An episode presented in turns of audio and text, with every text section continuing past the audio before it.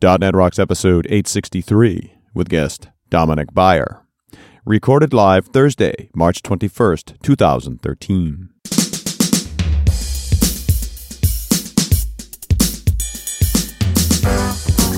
This episode is brought to you by Telerik, offering the best in developer tools and support, and by Franklins.net, makers of GesturePak, a powerful gesture recording and recognition system for Microsoft Kinect for Windows developers.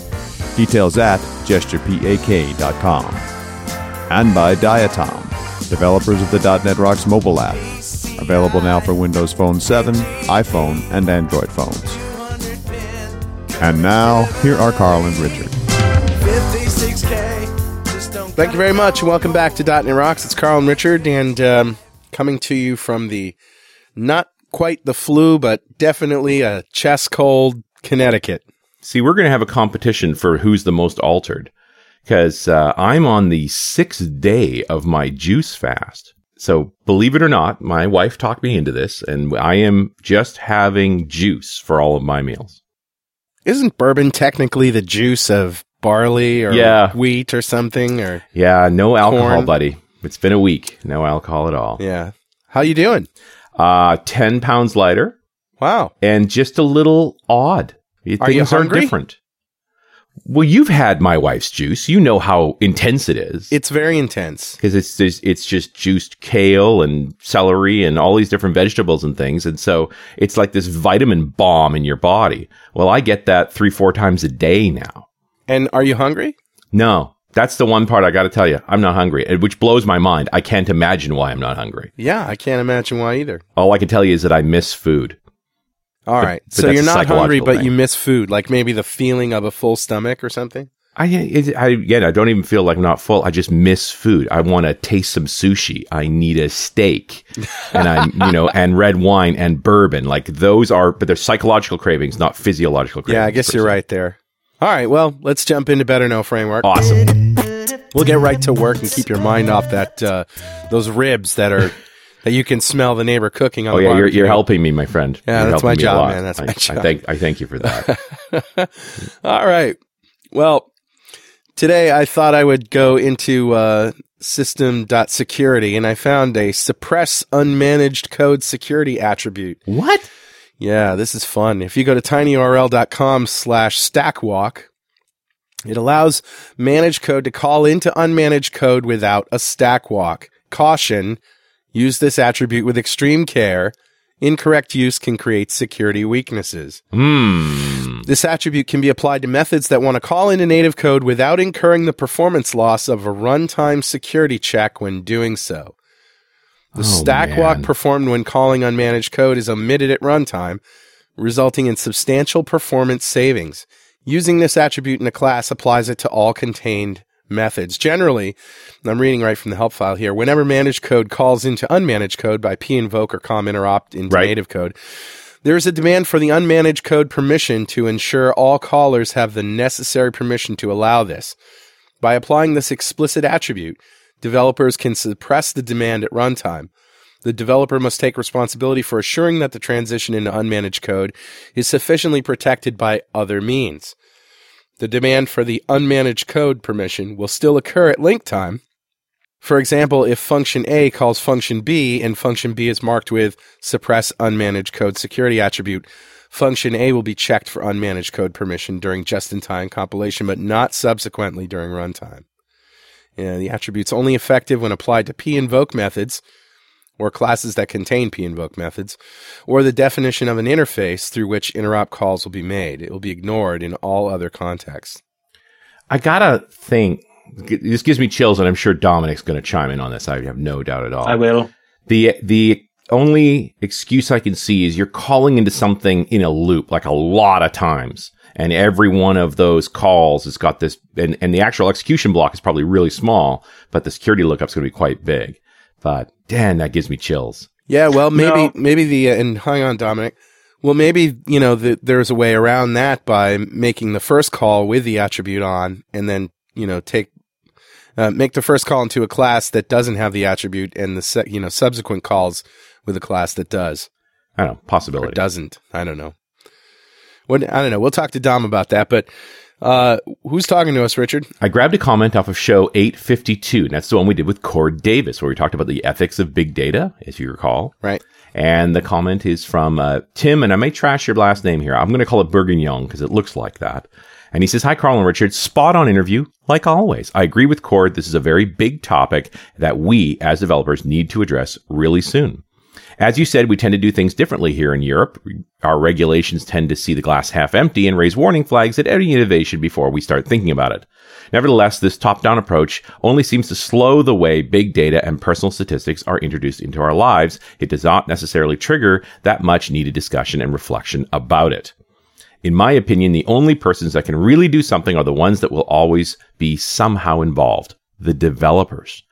They, meaning we, are the ones that need to understand the ethic of what they, meaning we, are doing or enabling and be proactive in raising flags and speaking our concerns when facing such difficult subjects.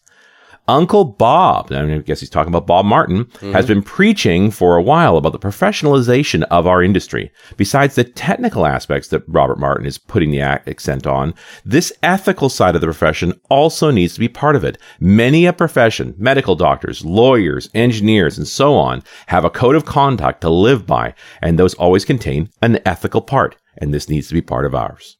Yeah. You got it, Tim. I mean, I really think of software development these days as engineering. And I don't say that in the context of it can't be beautiful because it can. A bridge can be beautiful, but first it must carry cars.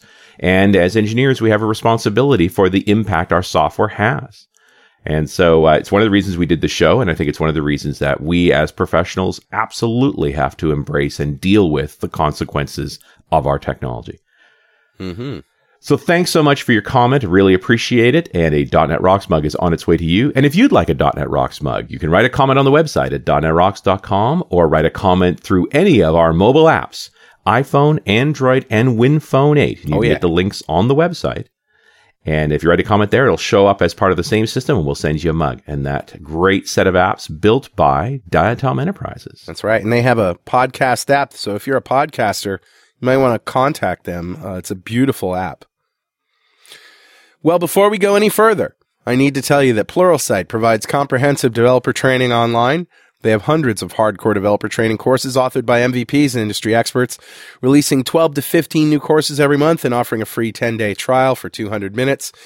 Pluralsight offers over 20 courses on ASP.NET development, probably more by now, and they have several courses dedicated to understanding security, including ADFS2 and WIF, as well as uh, courses on hack proofing your ASP.NET sites. Try Pluralsight today. Subscription plans start just $29 a month.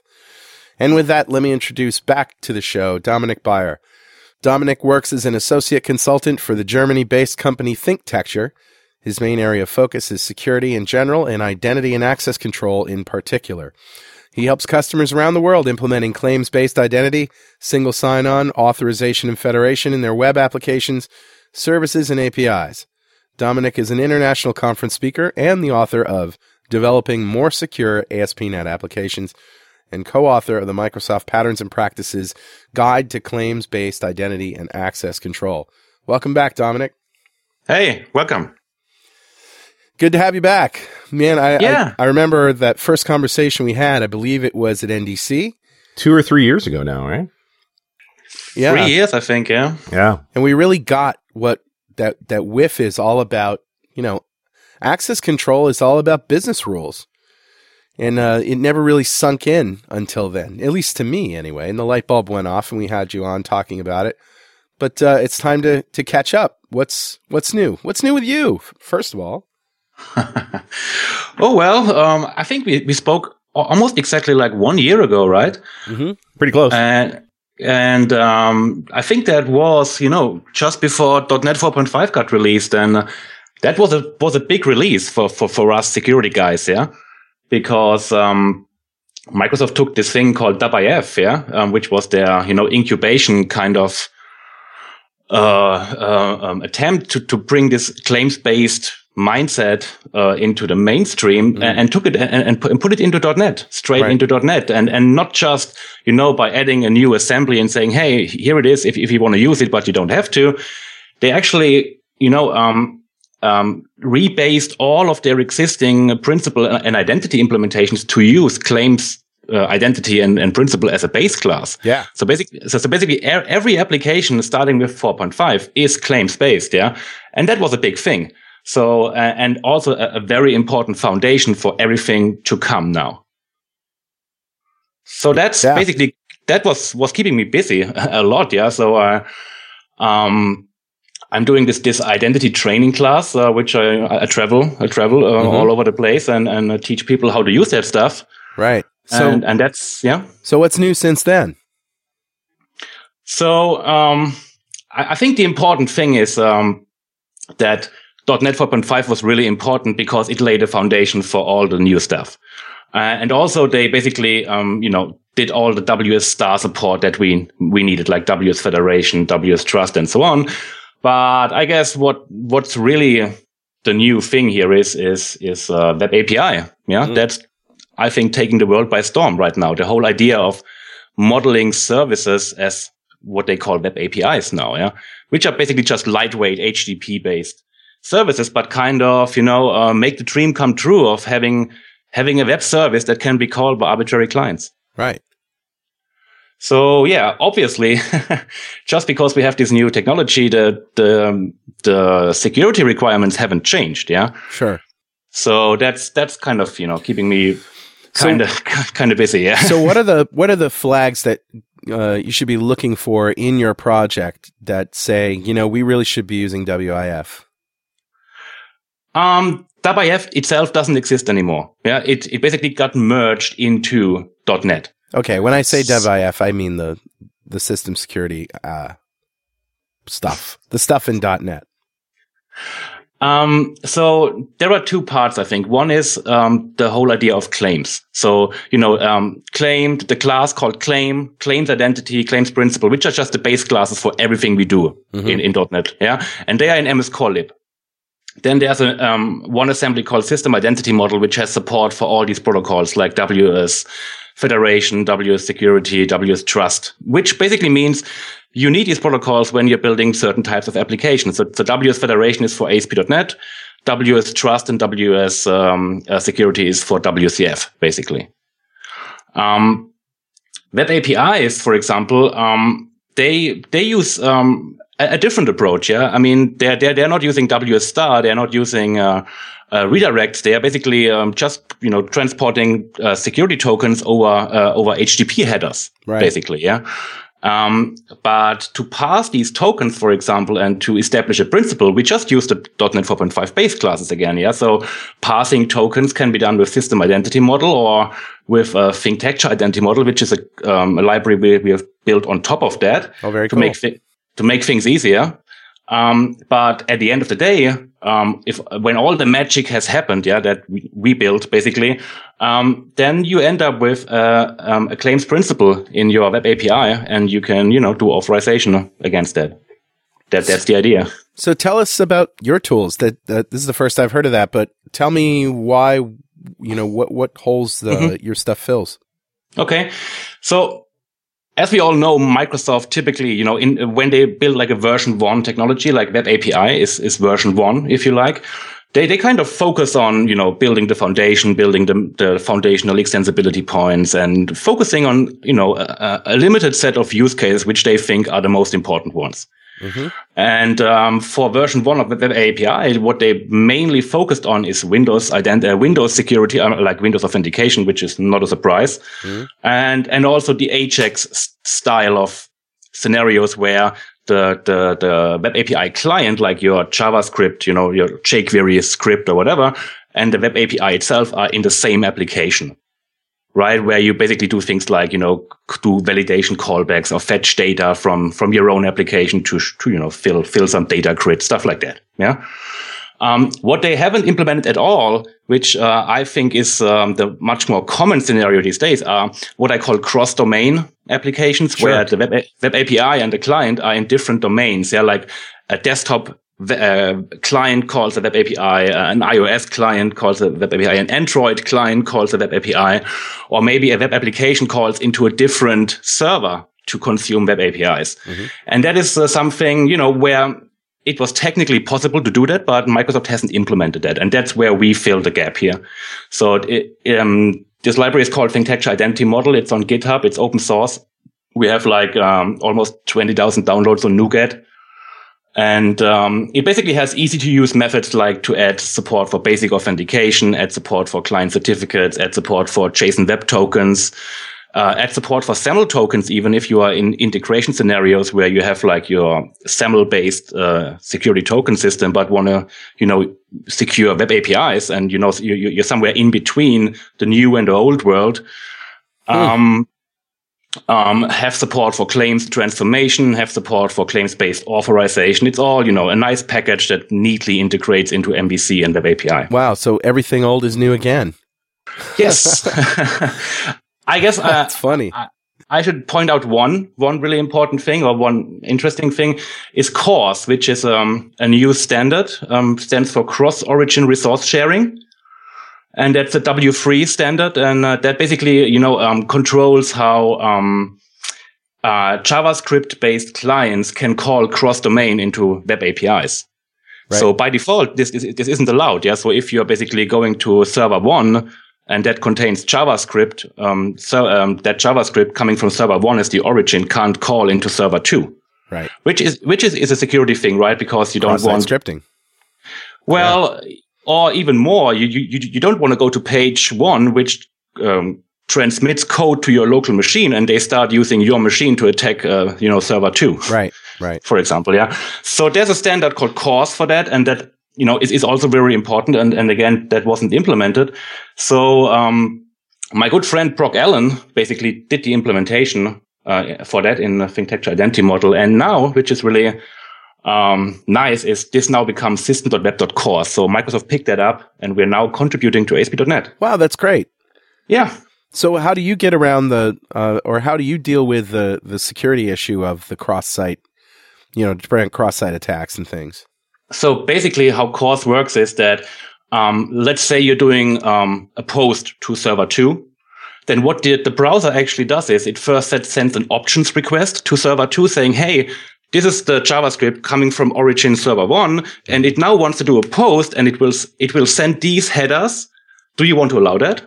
And then you, you know, run, run through your evaluation framework saying, okay, do I, do I allow origin server one? Do I allow these headers and basically send back a yes or no? Mm-hmm. And when that is satisfied, the browser does the actual post.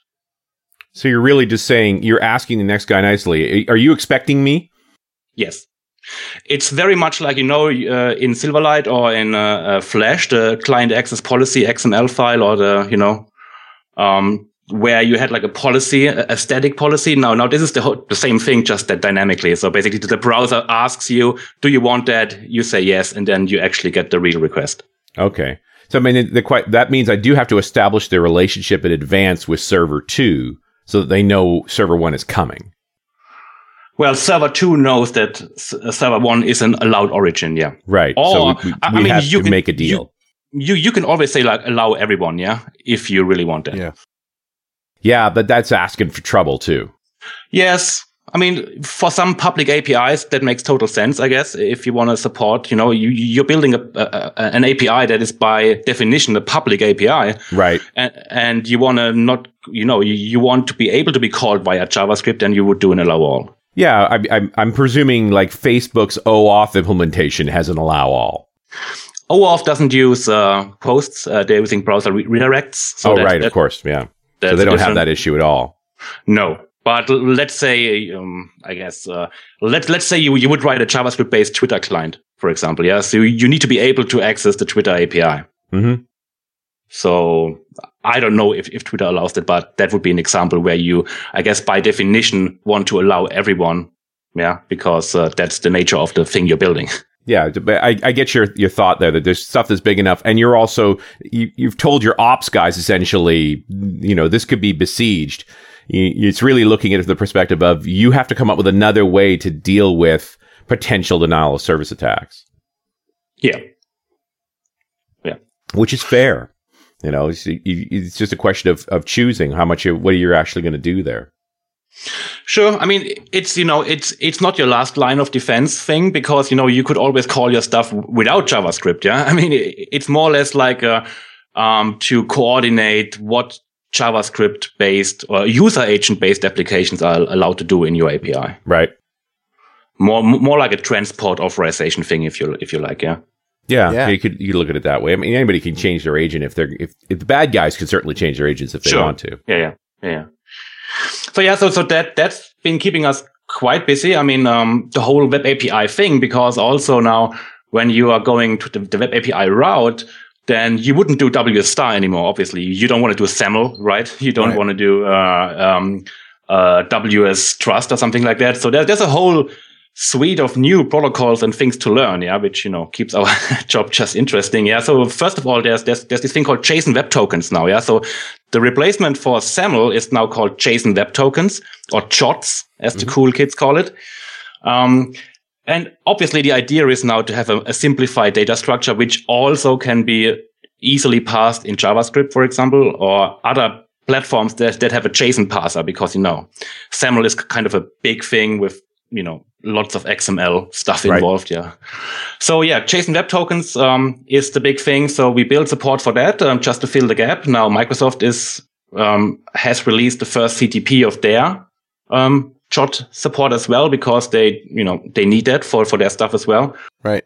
And I'm totally happy once that that is released to you know re- re- replace my code with theirs. Yeah. Um. Isn't that Because they support Yeah. that in Azure, right? Active Directory in Azure. Yeah, I mean that is all you know CTP stuff right Yeah. now. Um. But yeah, I mean, um, once the whole thing unfolds, yeah, like the whole strategy with Azure and Office and all that stuff, the, obviously that the main thing um, that that transports um security information will be these JSON Web Tokens. So yes, we we need that. Yeah. Well, like you said, it is Web API is effectively 1.0, and they've only got so many cycles for what's going to make the first round. We had a great conversation in an earlier show with some of the guys involved in that. And they're like, they're trying to Right. stay really low level. They haven't done a lot with the security model yet. Nothing actually, which which was by design. Um, so so I said for uh, they said for version one, um, we just uh, you know um, we s- we our model is that uh, security is a host concern. So you, you already have stuff built into ASP.NET, for example, Right. uh, and uh, for version one, until we've figured out what people really want, we we, we won't build anything af- because afterwards we have to live with that, even if it was the wrong thing to do. Yeah. Yeah. You know, good point. Yeah, so that was a, uh, I think a, a clever move. Yeah, and um, what we just did um, at ThinkTecture was basically we we looked at our customers and what what are they trying to do, and you know just just build that library. And as I said, uh, I'm I'm totally happy to remove stuff from my library when when it's part of the platform. Yeah, no kidding. I, I really appreciate what you're doing here. I mean, you're basically helping them by working with your customers and solving their problems so that they can see here's one of the ways to solve this. Right. Yeah, and and as I said, I'm uh, we, we are totally. You know, I'm proud would be like maybe too much, but um, it's nice to see that they acknowledge that with, with, with the CORS implementation, for example, and it's now really you know it's part part of the platform, which is nice. Yeah. Yeah. That's very nice. Good stuff. This is the So, way. yeah, uh, yeah. This this is the way that um, data is going to be passed around in the future. It's it's just inevitable that we're headed this way. Yeah. So basically, now this JSON Web Token thing is the token type. Yeah. Right. And um, so the next big thing to learn, I guess, is uh, what, what is called OAuth 2. Yeah. So OAuth 2 is the, the protocol suite or the framework, as they call it right now. There, there's there's lot, lots of con- um, um, um, discussion about OAuth 2 right now, if it's good or bad or something in between. But um, I, I guess it, it it's just the way which it will go. Yeah, I mean, um, all the big guys like Facebook and Google and so on, they are using it. Right. Microsoft Microsoft is using it, and it, it you know it's it has lots of good things in there. The the the, the initial the first version of the spec, I guess, was not like the most brilliant piece of work. um, so, but the same happened with OAuth 1. They, they, they pretty much, you know, after OAuth 1 was published, that there was a one, uh, OAuth 1A specification, which kind of, you know, fixed some bugs and, uh, um, narrowed down choices. So, so, so my, my main problem with the OAuth 2 spec is that, um, when you ever read a spec, you know that there are these things called optional and should and may Yeah. and out of scope and at the discretion of the implementer. My- my- Oh, then man. a miracle occurs. and um, obviously, if you have too much of, of these phrases, yeah, in a spec, then this leads to uh, incompatible implementations. right. Absolutely. And it Um, wasn't and- the goal of OAuth 2 to just make this drop dead simple. Well, it is simple from a, you know, from a, from a, from an interaction point of view. Yeah. What you have to do, um, like when you are, when you are a client, for example, and you have to use the protocol, it's that simple. Um, but you know, the thing what that happened is, um, after OAuth 1 gained that much traction, obviously all the big companies went to the IETF that I want to have my saying in there as well. Yeah. Like Sure. Google, Google, Microsoft, Facebook, all the big guys went to these I- IETF meetings, yeah, and that that's actually an, an, an interesting story, yeah, and um and everybody had their own ideas, and it it, it felt a lot like WS Star at the end, yeah, like where they had all you know their, their own interests, and there was one guy, um, um Eran Hammer, he he he was the the creator of OAuth, and he was so pissed off in the end that he resigned like half a year before the the thing was done, and said Wow. like remove my name from the spec. Wow. I'm done with that. Yeah. And he, he wrote a- a number of blog posts. One is called OAuth uh, and the Road to Hell. um, so in the end, Microsoft had to hire a guy called uh, Dick Hardt, who is pretty famous in the identity space. He did this re- really, really famous talk called Identity 2.0. Right. Um, Yeah, the OSCON talk. Yeah. Yes, exactly. So he basically wrote the final revision of that spec to, to, to basically to get it o- o- out the door. Yeah. so all the companies have left by then. Yeah. Like, um, when you look at the spec, it, it just says Dick Hardt Microsoft and that's it. Yeah. So, um, there's, there's a bit of controversy a- around OAuth 2, um, because you, I, I, I just, just wrote a blog post about that. Um, um, so one problem, for example, is that as, as, as you said, Carl, it looks very easy. Yeah. It, it's like, oh, you do, you do this redirect and you do a post and you're done. Yeah. Yeah, you know that's that's always it's like version 2 disease. You know, we take all the stuff that we specifically made more uh explicit and try to wrap it all up because we find out what people want to do most of the time and then make everything you know, just assume like you know, we we make a convention, boom, it just works except that if it doesn't work the way you want, now you're back at brick wall. Well, that, that might be one problem. The other, the other problem, as I said, is you have many, many options how to implement a thing. And, and the, f- the interesting thing is what happened in the last weeks is that Facebook got hacked several times. Yeah. And Right. it was, it, it was their OAuth implementation that got, that went wrong. Wow. Um, yes, because, you know, they, they, they basically took one of the revisions somewhere in between, started implementing it. Yeah. And yeah, I mean, the thing is, um, even if it's now using a, a simple HTTP protocol, it's still a security protocol that you're implementing. Yeah. And they had all, all the really embarrassing problems like open redirects, cross-site scripting, you know, um, Well, and this is what Eran Hammer was saying in his blog post when uh, the road to hell. is exactly. A, a OAuth 2 in the hands of a very experienced developer with a deep understanding of web security will likely result in a secure implementation, but in the hands of most developers, and this has been my experience, Yeah. it's going to produce insecure implementations. Because when you have options, people pick the path of least resistance and leave holes. Especially developers.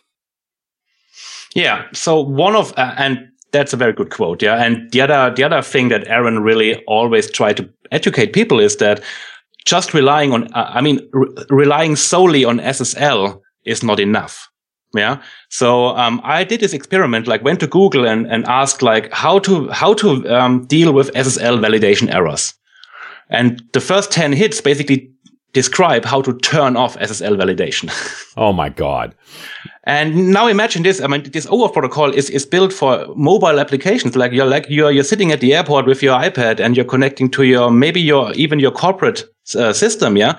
Right. And and now the, the the guy that wrote the app turned off SSL validation. Yeah. I mean that's catastrophic. Yeah. So um. To, to, to make this short, yeah, um, OAuth 2 is, is, I guess, the right direction, but the current spec needs refinement. In, I- think what we really need is, is, is like a profile, like, like a basic profile, like where th- there are not so many options, like you're saying, do it like this, and you Yeah. are on the, on, on the happy path, yeah. yeah, and the, the bigger thing here is you're actually going to want to have clients interrogating the OAuth site to say, "Are you implemented like this?" Because if you're not, I don't want to connect to you. You're you're a security risk.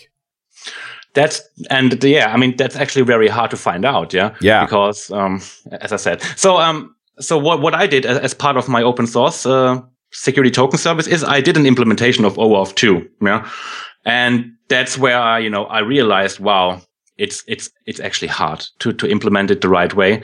Um, and and part of that is because the spec is very unclear on on details. Um, so for example, uh, another really big problem with uh, and one of Eran's main points is also um, that the spec did never specify a token type. So people came up with their own token types, and Oh, man. desi- designing a token, a security token, is hard. yeah. Huh. So The whole yeah. idea of a spec just sort of goes out the window, doesn't it? Whenever, and when yeah, I mean, so I mean, the ambiguity. fu- funny side note is that they had to rename it from the OAuth uh, 2 protocol to the OAuth 2 framework. wow. Because it's not a protocol. This Yes. is the path to hell. That's what this is. Well, Richard, you know what time it is now?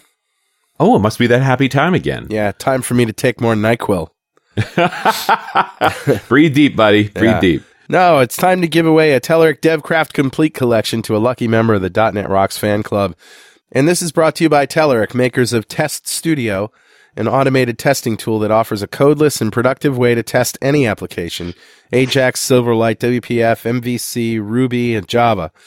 Test Studio seamlessly integrates with Microsoft TFS to simplify the collaboration among QAs and developers.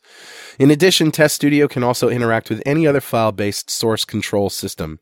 Want to give it a try? Download a free 30-day trial at Telerik.com slash DNR testing. And make sure that you thank them for supporting .NET Rocks. All right, buddy. Who's our winner this time? Today's winner is Andreas Bogvila from Vilnius, Lithuania. Ah, I love Lithuania. Congratulations, Andreas. I've never been Golf there, but I you. heard the food is great. Uh, it's a lovely place. Yeah. Yeah. I did some work in, in Vilnius way back when. It's an awesome place. So a DevCraft Complete is on its way to you. And if you don't know what we're talking about, just go to the .NET Rocks site and uh, click on the big link that says "Get free stuff." That's right. Just answer a few questions and you'll join the thousands of members of the .NET Rocks fan club. We give away stuff every show and every December we give away $5,000 worth of technology to one lucky member. We like to ask our guests, Dom, if you had five grand to spend on toys, what would you buy? Wow, uh, I guess a new camera. Yeah, that's perfectly cool. Yeah, we've got a few folks say cameras now, especially with the big lens. Five Yeah. grand on an SLR, bill you a heck of an SLR. It would, wouldn't it? no, uh, I actually um the the camera I'd really li- love to buy is a Leica. Um, Oh, could you be any more German? Honestly. Was he, he's like the second guy who said he wanted a $50,000 camera or something. Yeah, it's not fifty thousand, but it's a lot of money, and you don't even get a lens with that. Yeah. Right. yeah. oh, you want a lens with that? Oh, that's a whole other thing. Are you talking about the Velux? Um, no, it, it's it's called the M, the M series. Like they, they have a new one, M or the M9, which is which is the classic one. And it, it you know it, it's it's really like a manual thing, a rangefinder camera, no autofocus, nothing. It's like it's a throwback camera, right? It looks like the old style Leicas from like World War yes, II. yeah, yeah, yeah, ra- rangefinder style. Yeah, Yeah. yeah, yeah. It, it's uh, yeah, but but they, they have a brilliant uh, image quality. Yeah. Well, Dominick, whatever happened to InfoCard? I know that CardSpace was Microsoft's implementation of that, and that So died a horrible death. But what what about InfoCard itself? So talking about that technology, I, I just want to make a um, one comment about your suppress unmanaged code security thing. You Oh yeah. Oh, right. we never talked about that. So do, do you know how, how Microsoft internally abbreviated this this uh, attribute? Uh, Uh-oh. probably DNR, dead, do not resuscitate. yeah. Sucks. Sucks. Sucks. Suppress unmanaged code security. Yeah. sucks. right. no, but I mean, this was actually a very legitimate thing to do. Yeah. Yeah. So so back in the days, maybe you remember that you had a thing, uh, this concept of partial trust. Right. So basically, you, you could have a partially trusted application calling into something that is fully trusted, like something that's in the GAC. And maybe that thing in the GAC wanted to call into Win32. So you had to stop the stack walk. And that's what this thing was for. Right. Right. So uh, it's actually very useful. Uh, but the whole idea wa- is, is dead. As dead as InfoCards As coming back dead to that. as InfoCard. Yeah. So I I guess we have to, I mean, distinguish between uh, CardSpace and InfoCard. So CardSpace was Right. an implementation from Microsoft, and they canned the whole thing. Yep. Uh, unfortunately, at a point where I thought it, it was really good, yeah, it, it, it, it was very well integrated into uh, Windows, yeah. So the, the last version they wrote was basically um, a native implementation, yeah. Mm-hmm. Um, but InfoCard itself had this problem, uh, this, this, um, this, this idea to give the user more control, user-centric identity. I guess you have heard right. the term before, yeah? Where, where you think like uh, what type of information you want to release and stuff like that. And, yeah. and especially governments liked it really, yeah? And, sure. and, um, and actually, I, I just read a spec, um, like the next thing I'm going to implement, yeah, because that's what I do in my spare time. uh, um, so, so what, what comes very close to that is uh, this, this new thing called OpenID Connect. Okay. So OpenID Connect has the same concept, you know. Um, so, uh, so, so, um, one step back. OpenID Connect is a specification that sits on top of OAuth 2. So one common misconception about OAuth 2 is that um, uh, OAuth 2 is an authorization protocol. It's not an authentication protocol. Yeah, and um, a number of people tried to do authentication with OAuth 2 and, and failed miserably. One of them being Facebook, for example. Yeah.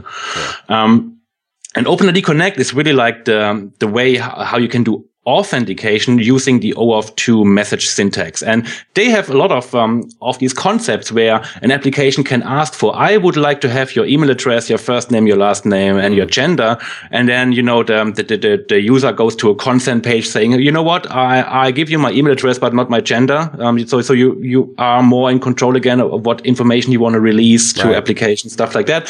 And that, that was the info card idea. Uh, I mean, um, not exactly, but um, in in many ways that to give the user to, to put the user into the center. Yeah, and, and and that is both a blessing and a curse, isn't it? Because it's great for the user who knows what they want to give away and who knows what they want to keep and actually thinks about those things. But most users just assume that their stuff is safe and they just want to go ahead and you yeah. know they want to go buy a product or they want to do something. They're not thinking about security, right? So what what I like is the idea that you know, when some, you start out giving nothing away, like you have an info card, let's say, or an OpenID author, and you know, something asks you, hey, this site wants your permission, and do you want to give it to them? You have things like ask me every time, or always give away my name, my first and last name, never, you know, the stuff that you want to allow, you can say, you can check things off.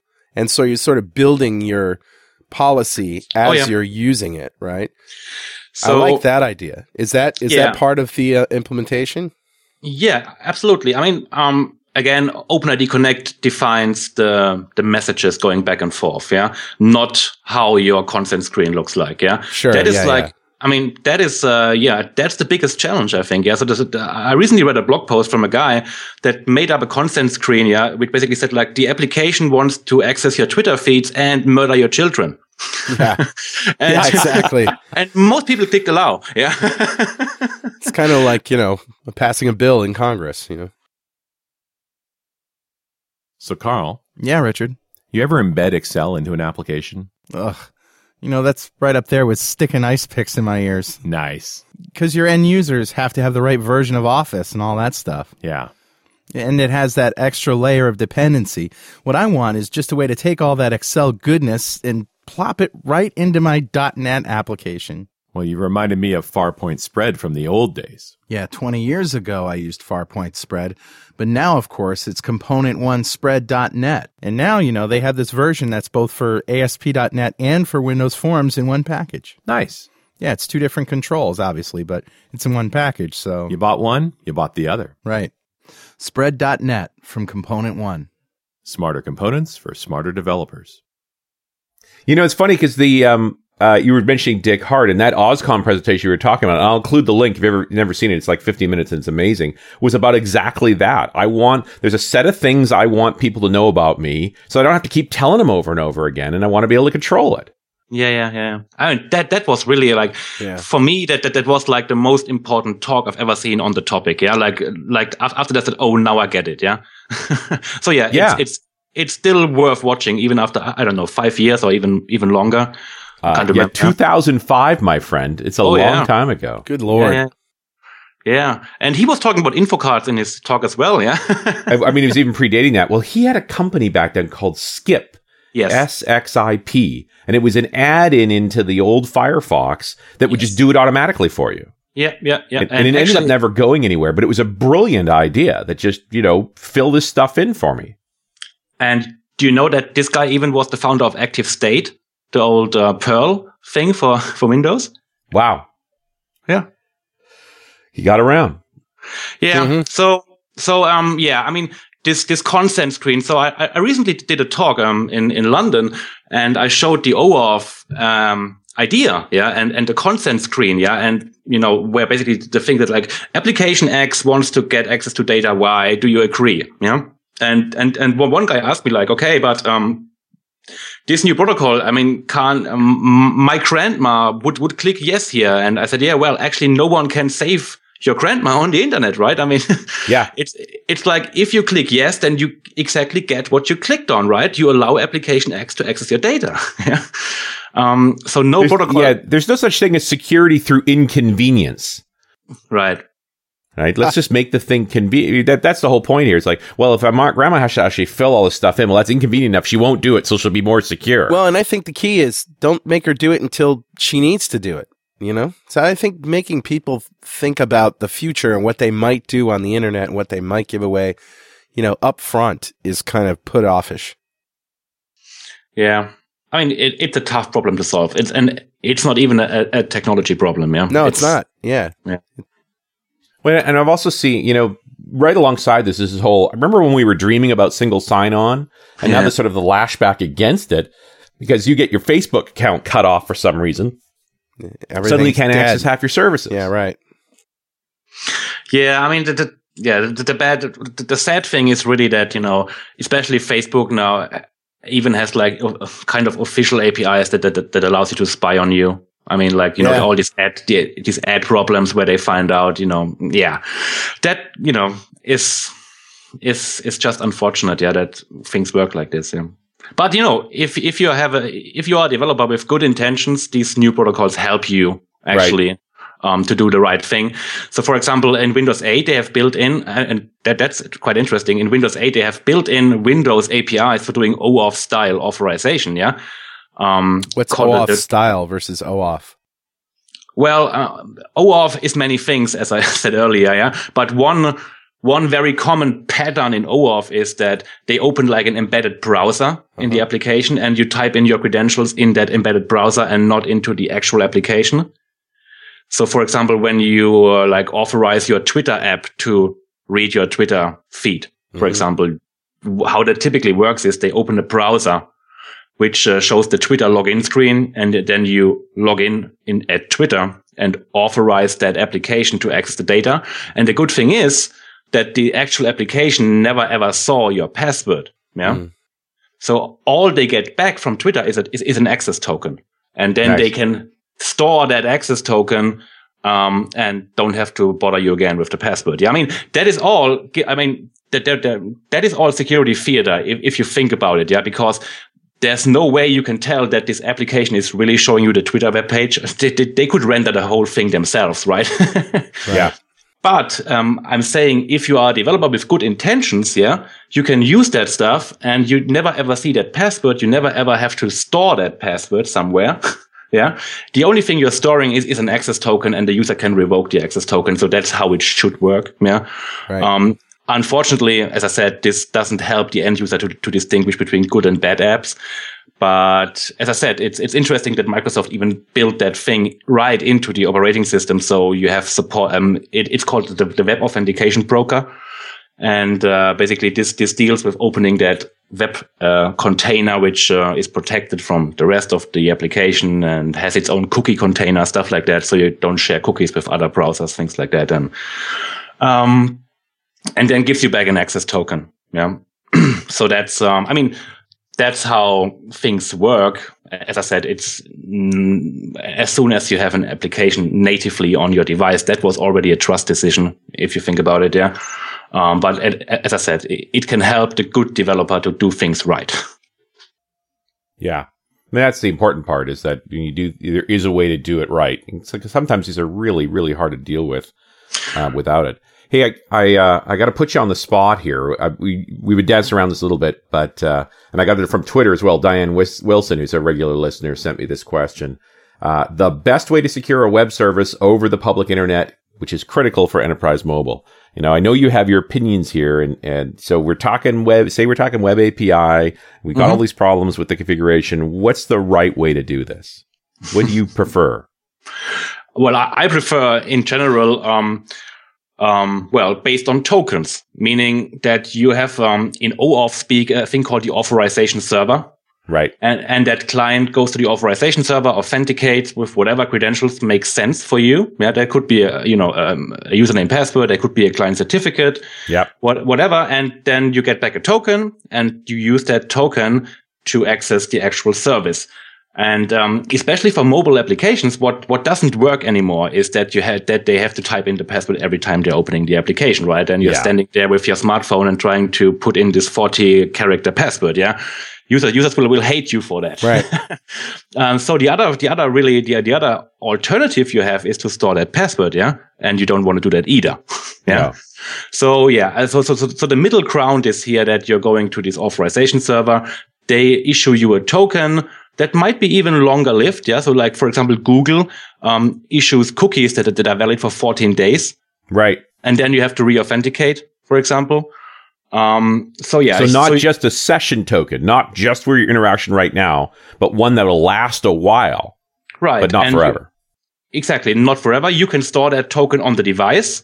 Yeah. given um, and this this token can typically be re- revoked also by the user even before that 14 days. So if the device got stolen or lost for example you can revoke access to that. Yeah. Right.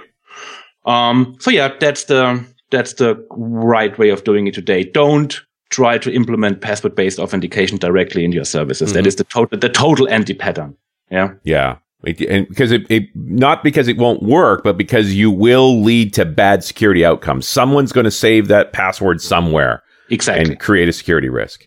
And that's actually what OAuth covers. Yeah. I- It's called the implicit flow. If, if the client is a native client, then, um, there's a flow, uh, especially for that, where they open this browser window, you type in your password, you get back the access token and so on. Right. Yeah, and that and you want to make that nice and automated. But I, I really like this idea that then you you know now you can have a discussion about well how long should we keep this around? Sure. That's, Because you know, I mean, especially when you talk about mobile, the tendency to lose connections if you only had a session based token, you could be entering your password a dozen times over the course of one real session just because mobile's cranky that way. yeah, yeah. You, you yeah, yeah. want No, no. something that persists for a while so that you can bridge the gap between connectivity issues. Right. I mean, you can basically issue like a, uh, this, this JSON web token, for example, you know, give that a, a, a longer lifetime. Yeah. And um, or the, the the other approach that that uh, some people or well many people actually use is that that you get back two sets of tokens. One is an access token which has a short lifetime, maybe one hour, right. a- and uh, a, so, a so-called refresh token. So the, the refresh token can be used to get new access tokens. So whenever you, you, you keep the actual access token really short-lived, that in the case it, it gets stolen, yeah, Right. It only, only has like a one hour lifetime. And to get a new token, you need the refresh token and you need to re-authenticate. The, the application itself needs to re-authenticate with the authorization server. So that's something in between, for example. Yeah. So they don't have to enter the password, No. It's, but it's, they it's do have to go negotiate another session token. It's it's it's not really a session token. It's an access token. Um, Okay. there's, there's there's there's no session involved here really. Um, it, it it's just you know um like uh, an alternative to a long-lived token. Use a short-lived token and a way to get new short-lived tokens. And that, that Yeah, be, I, I also appreciate the idea that if you aren't going to go down these all these hoops, then we normally have these short-lived tokens. But if you do want to have something more persistent, then you can request this longer-lived token that makes things simpler to get the short-lived tokens. yeah. I mean, also so- sometimes applications want to do processing on behalf of the user, even if the user is not using the application or logged in actively. Right. Um, so that's that's also where these refresh tokens are useful. Yeah, they give it give a way to do a long-running background process Yeah, for example, that's yeah. identified as the user that requested it. Yes. Um, yeah. I mean, or, or maybe, maybe, you know, the, the application gets called by the operating system. So, so for example, in Windows 8, we have this uh, search contract. Mhm. So you can search using an operating system facility in other applications. And, and typically to, you know, that the application can fulfill the search request, it has to go back to some backend resource and that needs authentication. And you don't want to, the first thing that po- would pop up then would be a log on dialog. Yeah. Just, just Right. for searching. Yeah. So for, for, for these scenarios, you can use these uh, refresh tokens basically. Yeah. Yeah, yeah, no, it makes that makes a lot of sense actually to get back to this is what I was working on, and I do, you know, I think guys like Google got it really well nailed. Where whenever I do something a little different than my normal routine, they ask me a couple more yeah. questions. Oh yeah. Mhm. I'm know? deeply, I'm deeply impressed with the Google um, security system. So um, I, I went to Oslo four weeks ago, yeah, um, and uh, I, I opened my laptop and, and I have um, on my Mac I have a, um, an application that that uh, is a client for Google Reader. Uh, rest in peace, by the way. um, yeah, um, yeah, I, that really sucks. I think, well, but uh, different story. Yeah. So basically, that's I, a I long opened conversation. I opened my, my laptop, yeah, and uh, it uh, my application said access denied, and it, in the same moment I got an email from Google saying, "Hey, are you in Oslo? Right. are you really sure that you want uh, that?" that It's funny. that So you know, there's fine? there's like a an average travel behavior that you're expected to follow. You know, and if you're not, you're suspect. So um so so it, it was just a matter of two clicks to basically um unlock my access. But you know they they they, they were trying to protect me, yeah? and and and and I read an article um that every time someone logs into Google, there are like there's a workflow involved with 120 basically uh, decision points. Right. um, when uh, until they come up with is is it okay or not to let this login go through. So there's this guy called Tim Bray at Google um, who was actually involved in the XML spec. Mhm. And and he, and he works at this uh, or is part of that security engineering team, and he also has, has a really good uh, blog about all these things, and he also has a really good blog on OAuth. Um, so if you want to read that up, a really good balanced view, and um, he talks a lot about these things, and uh, I'm I'm I'm very impressed how Google takes this stuff seriously, where, where others still, you know, do their own little, you know, implementations. They really build a, a solid system around all these new authentication methods and protocols, and, and they make it work. I mean, they have a really strong uh, service um, um, backend stuff that works together, and also Android being tightly integrated into that. Yeah. Well, I, I think this is great line, and where we're talking about the two token system is where I was going with this. This is great line between annoying people with security and Mm. making them feel secure. Right. you don't feel secure if every time you use your phone, it just goes through to everything. You never need to log in again. And that's not necessarily secure either. It's you've got to check on them every so often. And that's, I mean, what I really appreciated about Google is I land in, in China and I go to fire up my phone and I get that message. Hey, are you in China? It's like, yeah, mm. I am. Thanks for asking. yeah, yeah, You yeah. know, yeah. I feel more confident now. Right. And the really good thing was that, you know, that the process of, you know, unlocking your account was really easy. So they, they don't make it hard. They, they, they really took care that, you know, that this is, is, is not an unpleasant experience for you. Yeah? Right. So yeah. Yeah. It's got to, you, you, there's got to be a way to say yes. Right. Yeah. That's the problem is, uh, yeah, we're not sure. You, you, I think credit cards get this wrong where they'll cut off the card Right. because, yeah. oh, you know, you were doing transactions in China. That's because I'm in China.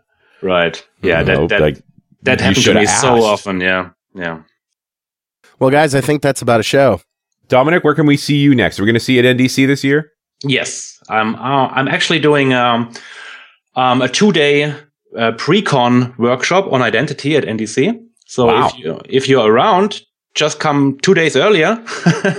and um, yeah, I'm I'm doing uh, two days uh, on uh, .NET 4.5, WIF, Web API, the cloud, Windows Azure Active Directory, All that good stuff.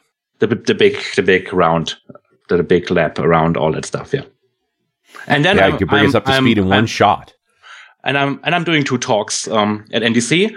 One is about Web API security, and one is more like um, uh, only about OAuth 2. Actually, it's it's called OAuth 2 uh, Ready or Not. Awesome. Nice. Well, Dominick, thank you very much for coming back, talking about it. Thank you. It's been a pleasure. We'll see you next time on .NET Rocks. Thanks for listening. And remember, pluralsight.com is where you can get 200 free minutes of developer training online. pluralsight.com.